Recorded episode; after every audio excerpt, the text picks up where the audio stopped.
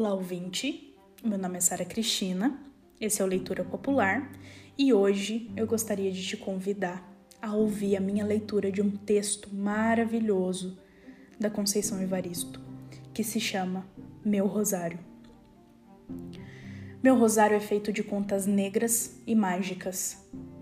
Nas contas de meu rosário eu canto uma mãe Oxum e falo Padres Nossos, Ave Marias, do meu rosário eu ouço os longínquos batuques do meu povo e encontro na memória mal adormecida as rezas dos meses de maio de minha infância.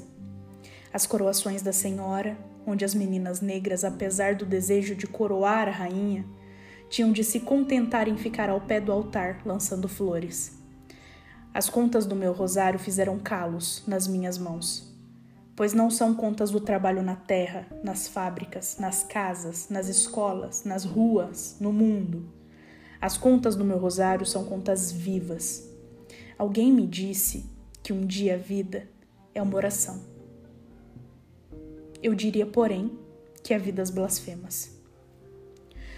Nas contas do meu rosário, eu teço, entumecidos, sonhos de esperanças.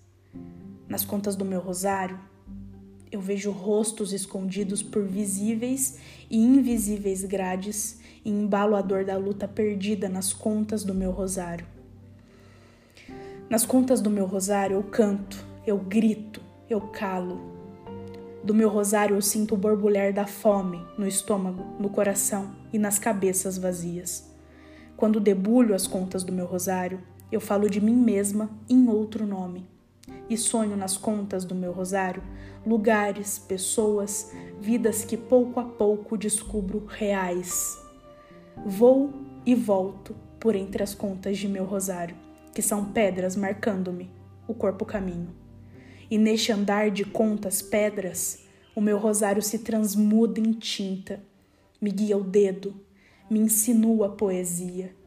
E depois de macerar conta por conto do meu rosário, me acho aqui eu mesma e descubro que ainda me chamo Maria.